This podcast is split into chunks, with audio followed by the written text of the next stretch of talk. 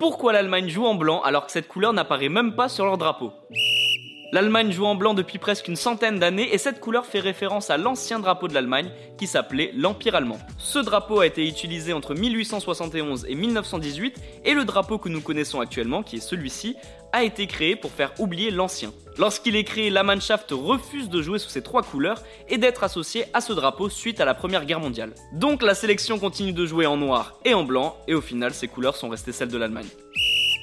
Les amis, rendez-vous demain, même heure, même endroit pour un nouvel épisode. Si ça t'a plu, n'hésite pas à t'abonner, activer la cloche, liker et surtout mettre 5 étoiles.